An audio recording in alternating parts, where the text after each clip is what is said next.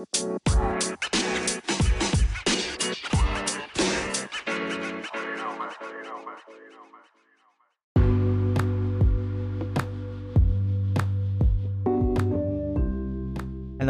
chào mừng các bạn đến với khóa học CSM 101 Foundation to Customer Success. Trong bài giảng này, chúng ta sẽ cùng trao đổi về một trong những chốt chặn quan trọng nhất của Customer Success, đó chính là giai đoạn onboarding. Mình muốn chia sẻ là khi bắt tay vào thiết kế các nội dung cho bài giảng của khóa học này, mình luôn đặt tâm thế là làm sao có thể giúp cho mọi người hiểu sâu nhất về những khái niệm mình truyền tải. Thế nên, ở các bài giảng cần chuyên sâu thì mình sẽ tách nội dung ra làm hai phần Phần chính sẽ là chứa những kiến thức có tính áp dụng cao. Ngoài ra, mình cũng sẽ đính kèm các bài giảng phụ chứa những kiến thức mang thiên hướng về học thuật để khi các bạn cần tìm hiểu sâu hơn thì cũng có thể xem qua những cái video lần này. Cụ thể, đối với bài học về onboarding lần này thì mình sẽ cấu trúc bài giảng thành 3 phần như sau. Phần 1, mình sẽ nói về onboarding là gì và vì sao nó lại là một yếu tố quan trọng. Tiếp theo, trong phần số 2, mình sẽ nói về những mục tiêu cần hướng đến trong quá trình onboarding, cách thiết kế kịch bản onboarding cũng như là những lỗi mà một bạn Customer Success Manager thường mắc phải ở quá trình onboarding này là sao. Và ở phần 3 chính là phần bài giảng phụ, mình sẽ đi qua các khái niệm trong tâm lý học mua hàng. Ví dụ như là First Impression, Buyer's Remorse, Cognitive Closure và cách mà những khái niệm đó ảnh hưởng đến quá trình onboarding của chúng ta. Ok, bây giờ thì chúng ta có thể đi tiếp vào cái phần tiếp theo. Đầu tiên, hãy cùng mình đi qua các mục tiêu cần đạt được trong buổi học lần này. Mục tiêu thứ nhất, bài giảng này sẽ giúp cho các bạn hiểu được onboarding là gì, vì sao nó là đóng một vai trò then chốt trong hành trình của khách hàng. Tiếp theo, chúng ta cần phải biết đâu là các mục tiêu cần đề ra để đạt được trong giai đoạn onboarding.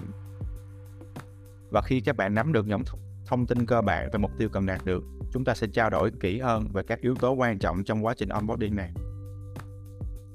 Chưa dừng lại ở đó, mình cũng sẽ kể ra các yếu tố then chốt giúp cấu thành một Successful Onboarding Playbook, hay dịch ra tiếng Việt là một kịch bản onboarding hiệu quả.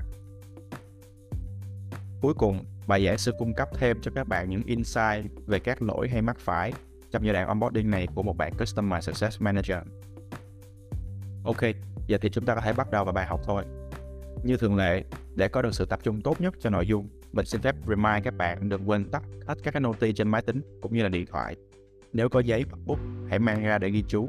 Nếu cảm thấy nhịp độ bài giảng quá chậm, thì hãy tăng tốc độ lên. Và cuối cùng, nếu cảm thấy không bắt kịp hay chưa hiểu phần nào, thì hãy tua lại để nghe kỹ hơn.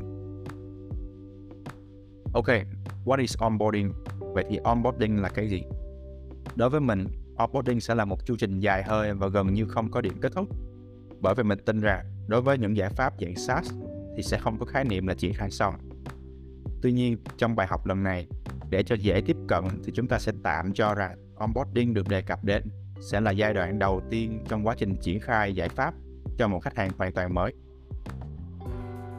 Vậy thì trong bài giảng lần này, onboarding sẽ được hiểu nôm na chính là quá trình tiếp nhận khách hàng mới, hỗ trợ họ thiết lập hệ thống và sau đó đào tạo nhân sự của họ về cách sử dụng hệ thống để làm sao họ nhận lại được các giá trị thực tiễn trong kinh doanh.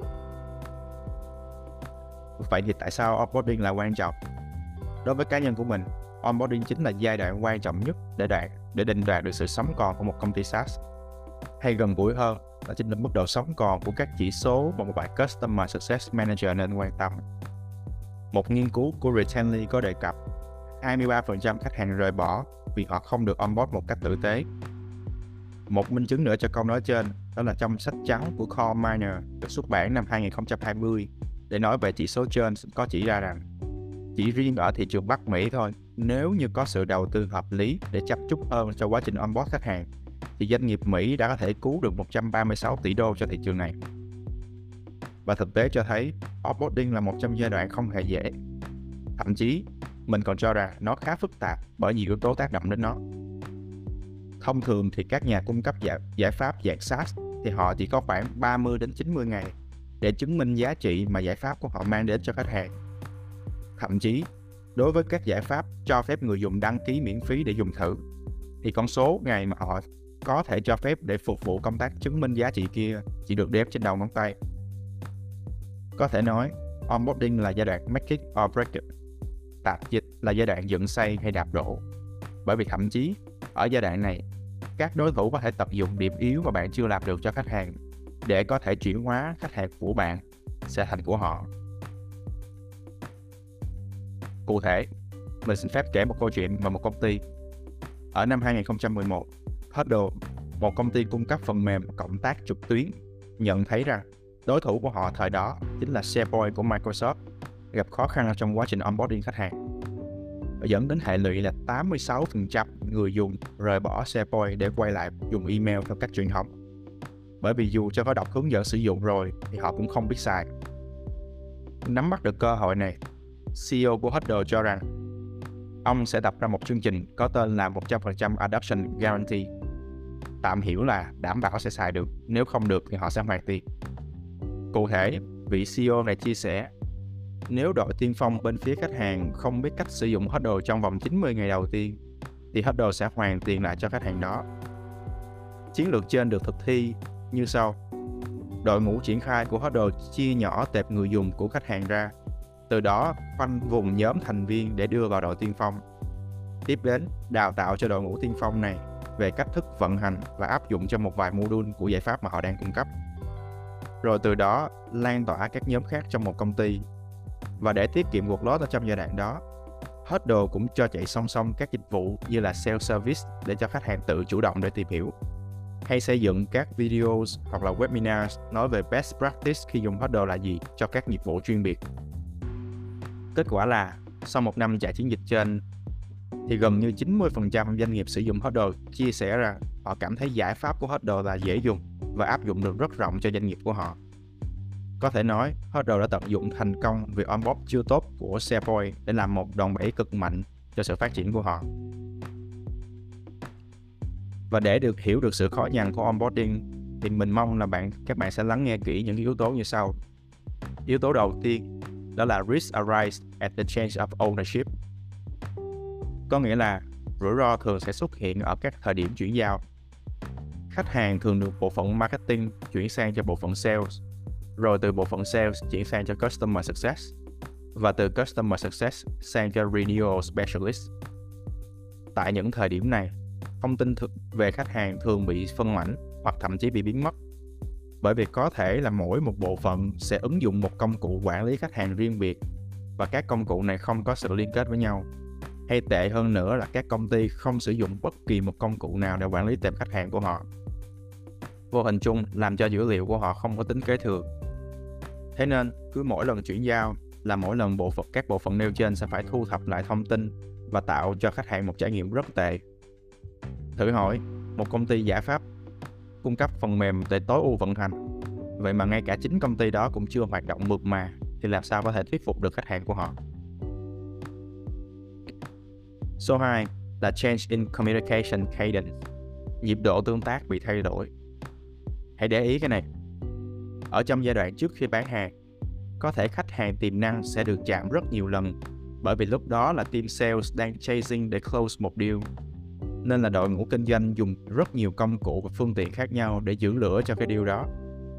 Nhưng rồi, sau khi hợp đồng được ký kết và hoàn tất thanh toán, bộ phận kinh doanh có thể sẽ chuyển sự tập trung của mình cho một bộ phận khác, đó chính là bộ phận chăm sóc khách hàng. Rồi trọng trách đó sẽ được giao cho bộ phận chăm sóc khách hàng và triển khai và nhịp độ giao tiếp của đội ngũ triển khai với khách hàng ở giai đoạn đó có thể sẽ thưa thớt hơn trước.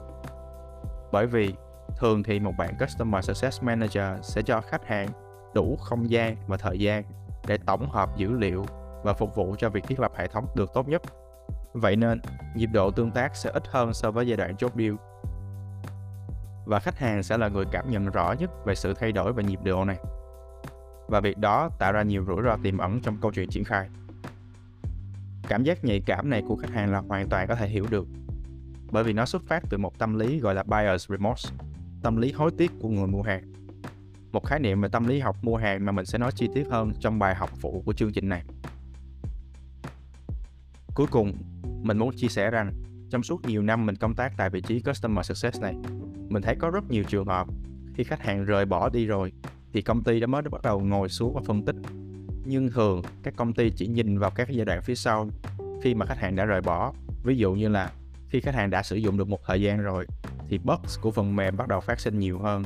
Hay khách hàng rời bỏ bởi vì trong phía công ty nội bộ công ty khách hàng có sự thay đổi về stakeholders chứ ít ai nghĩ rằng phần lớn các khách hàng này đã có thể phát ra tín hiệu rời đi trong vòng vài tuần đầu tiên khi sử dụng sản phẩm.